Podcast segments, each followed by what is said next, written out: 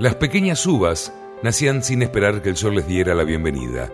Inquietas, no dejaban tranquilo el aire que se metía entre las hojas para observar cómo la luz se reflejaba en sus lóbulos.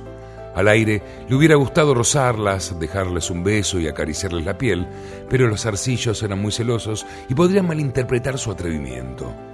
Una lluvia sin remordimientos cayó sobre la viña. Fue un duro golpe para las uvas que dejaron atrás los juegos atolondrados y ya más crecidas buscaron el amparo del grupo.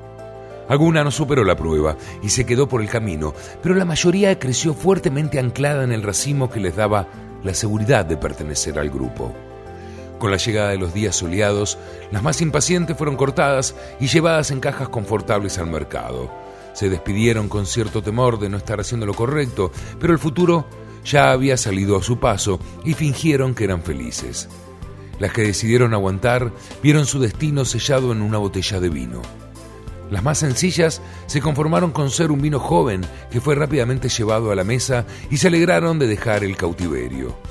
Solo algunas privilegiadas acabaron convertidas en reserva para deleite de paladares exigentes.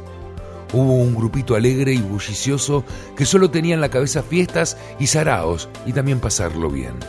Gustaban de celebraciones, aunque fuera en la intimidad familiar. Buscando nuevos amigos, no dudaron en unirse con azúcares y botellas de diseño.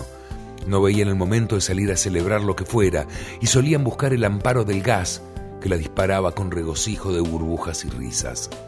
Solo un pequeño reducto de inseguras, las que no quisieron abandonar el nido, acabaron convertidas en dulces y arrugadas pasas. Tiempo de uvas.